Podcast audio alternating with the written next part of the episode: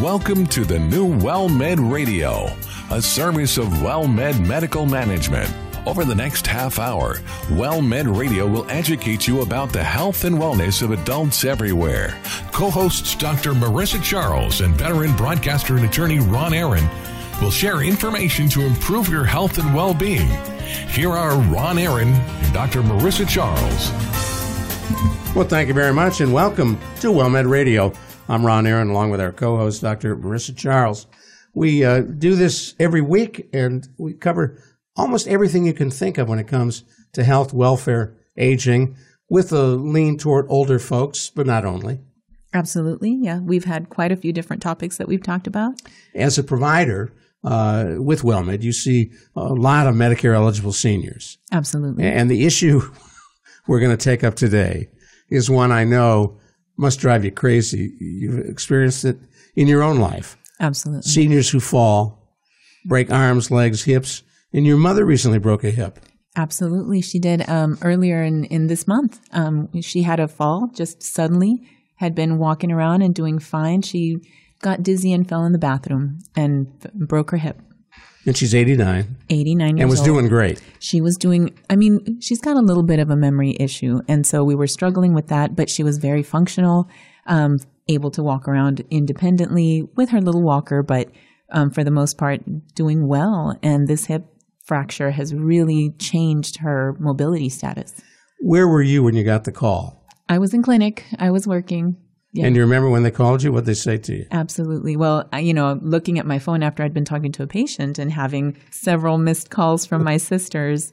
Um, my mother lives with one of my sisters um, back back in a small town, but um, you know, just you know, they were in the process of calling the ambulance and trying to figure out how they were going to get her to the hospital, and couldn't move her initially because the way that she was wedged between the wall and the toilet, they couldn't pick her up, so they had to wait for the for the ambulance guys to come and get her out of there. So Wow. it was a tough, tough few hours there.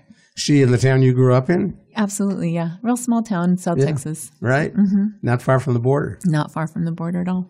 And she's doing a little better. She's in a little bit rehab, better. She is in a rehab. Hopefully, we'll be home very soon. affectionately known as sniffs. sniffs yes so she's in the sniff currently but um and you know just it, it's been incredible how much mobility she's lost like she's been you know pretty close to bedbound for the first couple of weeks and now is just barely starting to make some progress with um physical therapy Wow.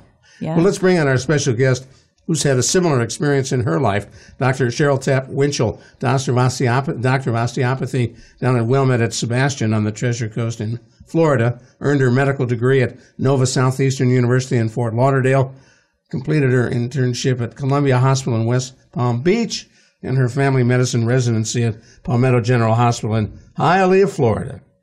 Dr. Winchell, it's good to talk to you again.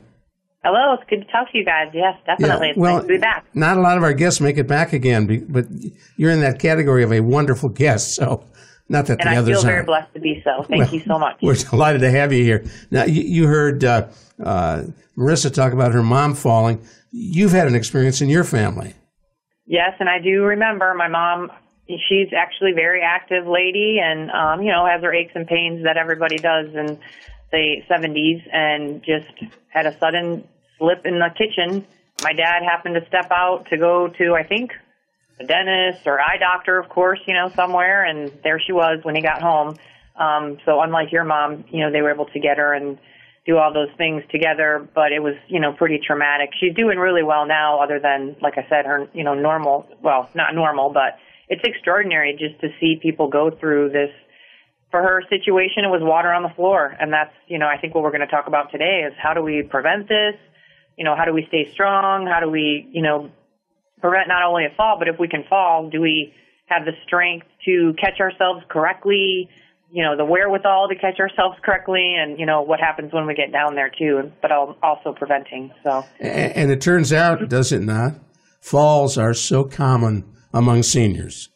yes, yeah, I would say I think it's um, about one in four seniors. I think I saw that Right. somewhere. Fall every year. I believe it's one of the most common um, reasons for injury, if not the most common in an elderly person. And anything can happen. It can be the sidewalk. You know, we're going to talk about hopefully rugs and chairs and, you know, how do we avoid these things? But not only that, how do we prevent it with exercise and strengthening and awareness? She's Dr. Cheryl Tapp Winchell, a doctor of osteopathy at the WellMed at Sebastian, Florida Clinic. I'm Ron Aaron. Dr. Marissa Charles, our co-host, is here. We are talking falls prevention. So, Dr. Winchell, why don't you take us through the house and, and take off your doctor hat, put your realtor hat on, and you're showing us a home. As you walk in the front door, where do we begin looking for risk of falls and other injuries? Well, here in Florida, going into a lot of the houses that are these modular type homes or mobile homes, campers, we have a lot of uh, seniors that travel, and the campers are some that are the most difficult because of those steps that they pull out and are that metal kind of shaky. Right. So having, uh, yes, a traveling arm rail, I always recommend those. Or if you could have some type of modular device that you can make to put up so that it's much more stable, some type of wooden device or, you know, even something that you can secure right to that uh, camper. Um, and that front step, if it's not elevated, you know, we have those little areas that we step over where the door seals it and those are de- very detrimental. So it's just making sure that they're marked really well. You can put tape. Lighting, of course, is so very important in those areas, especially if you're coming in through a dark entry, especially at night. Um, I really like the sensor lighting. Those do help a lot, and you can have them outside, obviously, for censoring, but we actually have them in our house. Um, and we have that because we have a long hallway that guests frequently will stay and the bathrooms down the hallway. So we put that little battery operated sensor light for our guests and we actually leave it there all the time because it helps us too. Um, and then having those long hallways, rugs, of course, are can be a major problem. So the ones with the little shag uh, strings on the end, those can be more problematic because they can very easily trip you. Having rugs that stay firm to the bottom, you know, to the floor themselves with the adhesive tape potentially, but rugs in general, the more you can move them out of the way, a little bit better. And then with carpet, um, the other part too is what are we wearing on our feet with rugs and carpet, and do we have uh, shoes that stick to the carpet or shoes that don't stick to our feet? We could go on and on. Doors and furniture um, sliding glass doors with the entry and exit of those can be very detrimental because they can be wide, especially like a three long uh, sliding glass door. Uh, once again, lighting and where do you place your furniture? You know, it's interesting how, sensitive we are to just a couple inches change in height. We, through muscle memory, when you walk up a set of stairs, you get used to what that distance is. Uh, but you go over to someone else's house and maybe that last step or first step, depending if you're going up and down, is different, and it becomes a trip hazard. Right, absolutely. It, it's and amazing. Not only that trip hazard, but I've seen several people. I think you guys probably have sliding glass doors go right into the sliding glass door. Mm-hmm. So right. Yes. Thanks for that. Putting little stickers on your on your doors and the lighting once again. That's a really good point. That is a great point. Although I mentioned to a friend the other day, if we don't get our windows clean, we'll never have to worry about people running into them. It's, True. You're, you can not see out of them. right. For you as a, a, a provider, when you have uh, your first touch patient come in, they're new to you, uh, you introduce yourself. Do you, do you cover these kinds of issues early on, falls and risk prevention? We absolutely do. I appreciate you bringing up that first touch because that was something I was going to mention. Some of the screenings that we do here specifically in WellMed, that's part of our routine um, intake, I guess you would call it, for our new patients, and then regularly as preventative screenings.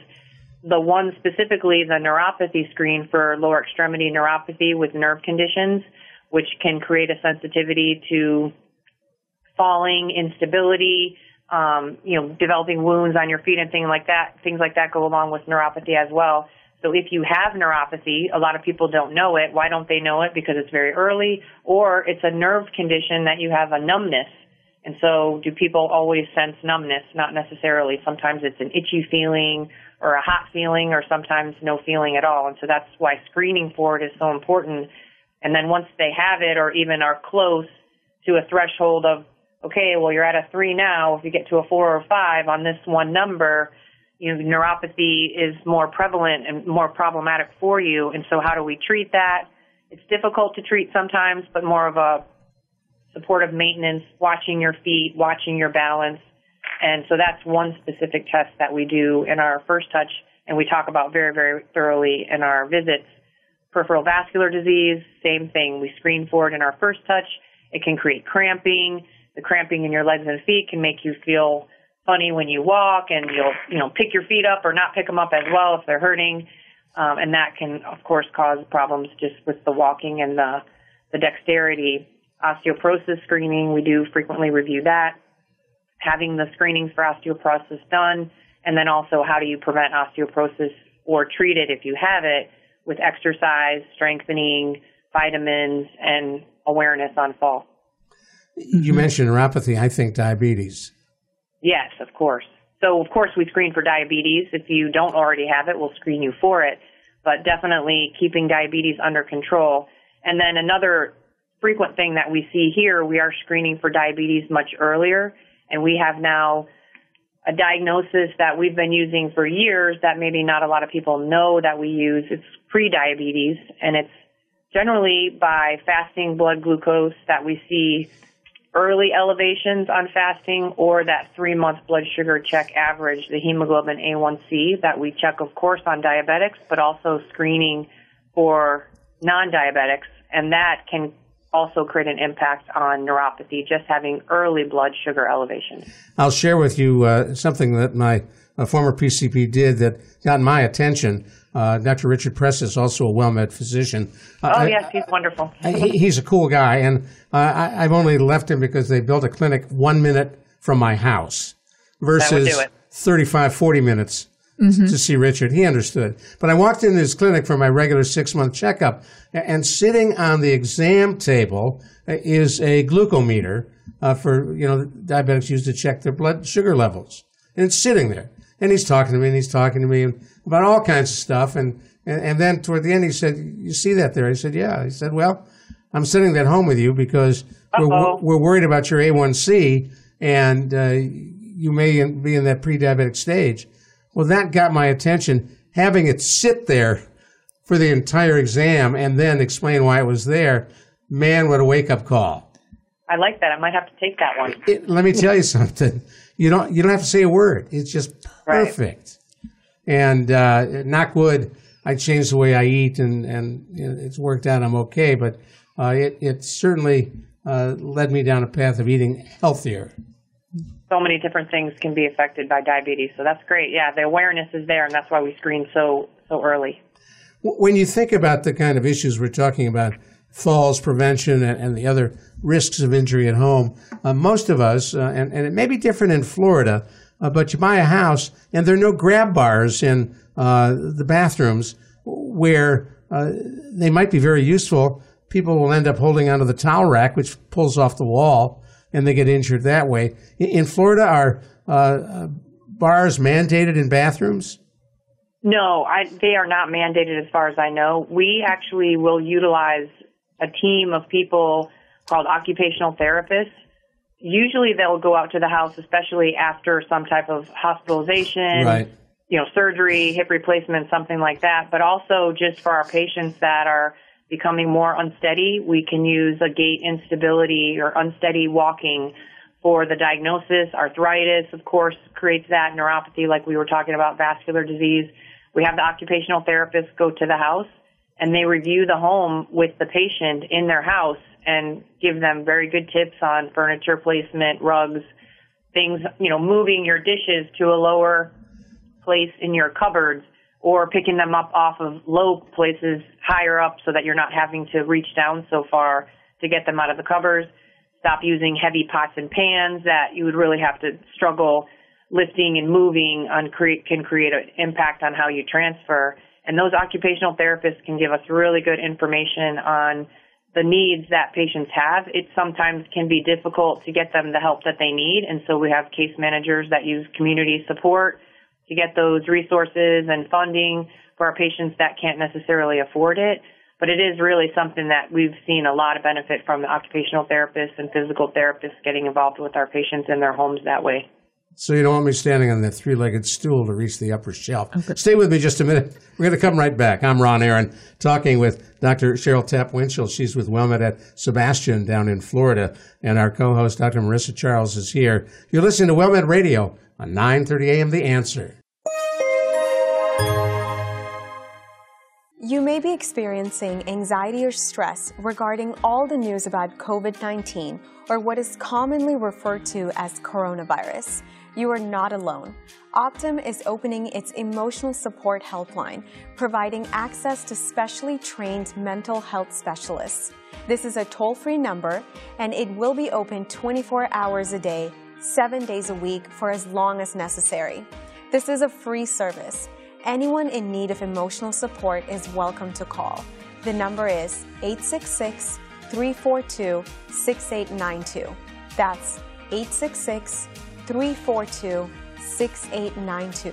One more time 866 342 6892. We are rocking and rolling on falls prevention. Rocking and rolling may not be the thing to do. I'm Ron Aaron. Dr. Cheryl Tapp Winchell with us on our WellMed at Sebastian, Florida hotline, and our co-host Dr. Marissa Charles in studio. We're talking about falls prevention, uh, the numbers of folks injured every year, uh, and, and, I was, was kidding. Dr. Winchell, she mentioned bringing the uh, uh, occupational therapist to try to work that kitchen around so you're not climbing on that three-legged stool, right? Correct, absolutely. And no rocking and rolling, please. And, and I'm, I'm sure guess, you've right? seen people balancing on three-legged stools in the kitchens. Do I see them? I've had so many patients. I have a lady that recently came in and she had a fall out of her attic because she was home alone now. She's a widow and fell out of her attic with one of those ladders that the ladder went sideways or somehow right. the hinging broke and yeah, she had a very, very bad injury. So people are getting up on all kinds of things that maybe they shouldn't necessarily get up on, especially by themselves. Absolutely. I, I, see it all the time as well. People falling off of stools, changing light bulbs. You know, it seems like something that would happen, you know, so easily that they used to maybe do before with no problems. Right. But um, considering all those possible, you know, diagnoses and the neuropathies and the PVD, all of that contributes to increased risk of falls, dizziness, vertigos. Oh, we see so many of those problems. Ask me how my dad broke both his legs. How did your dad oh break goodness, his legs? Slid down a ladder after cleaning gutters at their home. That'll do it. Absolutely. Yeah. Amazing. So, amazing. So, what are some other uh, mobility aids maybe that patients can use to try to reduce falls? The aids, well, of course, you know, canes and walkers and things like that. I do like the canes that are self-standing, especially when patients just first start using them because they can set them down and use it more of a device, I think, to remind them to be careful. Without the four prongs on the bottom where the cane can stand up, they'll have to keep it with them all the time. So I do frequently recommend that they move on to that so they don't put it down someplace and then leave and it leave standing it. there by itself as you wander off. That's right. And you see them every once in a while. After I had knee replacement surgery and, and uh, used a cane for, for a little while, I uh, had used a walker too. Had never realized how helpful a walker could be. Well, for Absolutely, the right patient. especially the ones uh-huh. with the seats on them and the little basket. Some people, it becomes one of their best friends. They have little, you know, designs on them. I call them their little buggies. And initially, people are very hesitant to use them, and then realize it can be a great service to them. Yeah, well, I suffered that. You know, what are people going to think? Well, they're going to think you need a walker.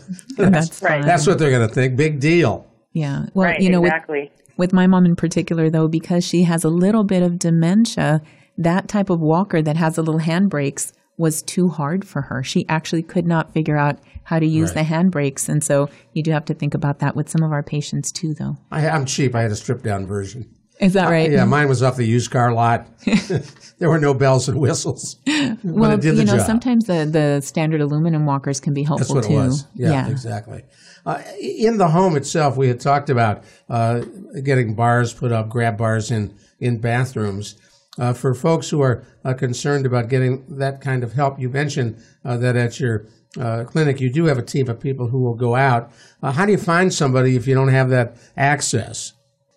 Generally, it's requesting the service through your primary care physician. Other people, of course, know about it. Other specialists, orthopedics, rheumatologists may even request it independently as a service for their patient. Um, the resources that you can get through the community for getting the grab bars put into the home would be something that our case managers help us with. With internet today, though, if you have access to that, there's all kinds of social organizations. I don't know if, you know, Salvation Army or something like that would get involved, but finding those resources and then having someone install them. We've have had patients who've had outside their home uh, ramps and things like that placed, the grab bars outside of the home for railings, and so there's a lot of resources out there in the community that can help. So I would recommend always just discussing it first with your primary care physician. Yeah, the WellMed Charitable Foundation uh, every year for the past several years has given a grant to the uh, Ramp Foundation in Texas, Ramps across Texas, who do exactly what you're talking about. And many of the WellMed uh, employees have volunteered to help build ramps. And the most amazing thing, uh, I, have emceed some of those events, and we've had some of the recipients uh, of those ramps come and talk. There was one gentleman who hadn't left his house literally in years, had not left his house because he couldn't get uh, out the front door and down uh, stairs on his uh, wheelchair, and that was the only way he got around. And they put a ramp in. I mean, I could cry now. Everybody started crying when he told that story. Yeah, that's incredible. It's in look what you've done for somebody uh, in terms of improve their quality of life. It, it's amazing. We'll have so, to get that here in Florida, hopefully. I know we have some services, but ho- I'm I'm wondering if we have that here. I don't we'll know. Have to look into that for sure. Google it. Ramps across Florida. Absolutely. Yeah, hopefully so. And if not, maybe that would be a fun project to start. Uh, and, That's and, right. And, then you were, you were going to jump in here. Oh, I was just going to talk about, you know, we talked a little bit about prevention and what are some other exercises and activities that patients can do to reduce their risk of falls? So speaking of WellMed, we were very blessed to have an uh, enlargement of our office several years now ago, and I've always wanted to do chair exercises with patients. I do some of it in the exam room with them when they come into the office, and we do try to spend more time, you know, as much time as we can cool. reviewing all that we can while they're here in the office. But it, you know, of course, is limited. So we started doing chair exercises. Of course, we were stopped because of some stubborn things that are going on in the world these days. Um, we started doing it approximately, hmm, I don't know, six months ago maybe, and I think we got two or three classes in. And along came chair COVID. Exercises. What's that? Along came COVID 19. That's right. Chair exercises, I really feel, are the best way to start, especially if somebody is sedentary or having issues. And we call them chair exercises because most people think, well, yes, I'm sitting in the chair and so doing the arm exercises, of course, is the first thing that you can think of starting with safely without ups and downs and using your legs.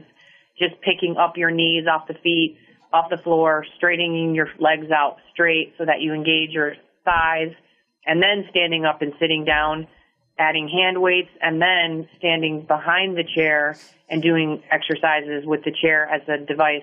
Of course, one that's very steady or pushed up against a, a wall or somewhere so that the chair doesn't slide. But those are great ways to start somebody out who hasn't been active. And then trying to remember to strengthen the outside part of your hips and pelvis, the lateral sides, because when we fall down or when we walk or move, we're always going backwards and forwards in the front and back, but we do frequently forget about the outside part and we rarely fall just directly forward. So having the ability to move your leg quickly and be strong in your landing to the outside part of your legs is very, very important. That's something I really encourage in our patients. Uh, and the same is true with uh, other exercises, arms, uh, they'll give you that kind of strength, perhaps to grab something as you're falling. Absolutely, definitely. When you get a call about a patient who is in the hospital, broke a hip, uh, what, what are the first things you think of, Dr. Winchell? Well, as a doctor, I think we think about blood clots because now they're laying in bed. Of course, the risk with surgery, if that's necessary, and very frequently it is, sadly. You know, what type of surgery? Will it be a replacement or some type of repair? And then getting them up as quickly as we can. If it's a true replacement, we get them up, you know, that day or the next day. Sometimes I know um, my mom was up pretty quick and was surprised about that. In, without a full replacement, it does take some time, and sometimes they have to be no weight bearing at all. But it's really getting back up as quickly as you can, learning how to use your legs, making sure if there is any discrepancy in leg length, meaning one leg might be a little longer or shorter, because it is a you know side effect or a problem that can occur after surgery. That you have proper footing, you're aware of that, and fix your shoes if you need to, um, and then just getting back to walking and being safe and strong. Well, we got to stop you right there, and it's a great way to end it. Thank you. You've been a great guest uh, as always, and, and, we will get you back on, uh, Dr. Winchell, uh, down in uh, WellMed at Sebastian. Thanks, Thank Cheryl. Bye bye. Take care. Bye. She's fun. She was great. Yeah. yeah. Knows everything about falling. She does. Well, well, you know, treating seniors, you yeah, kind of get to get there. Yeah, you, you do too. Yep. I'm Ron Aaron. Dr. Marissa Charles, our co-host. We will talk with you soon, right here on WellMed Radio on 9:30 a.m. The Answer. Thank you for listening to WellMed Radio, a service of WellMed Medical Management. We welcome your emails with suggestions and comments on this program at radio at wellmed.net. And please be sure to tune in next week for another edition of WellMed Radio.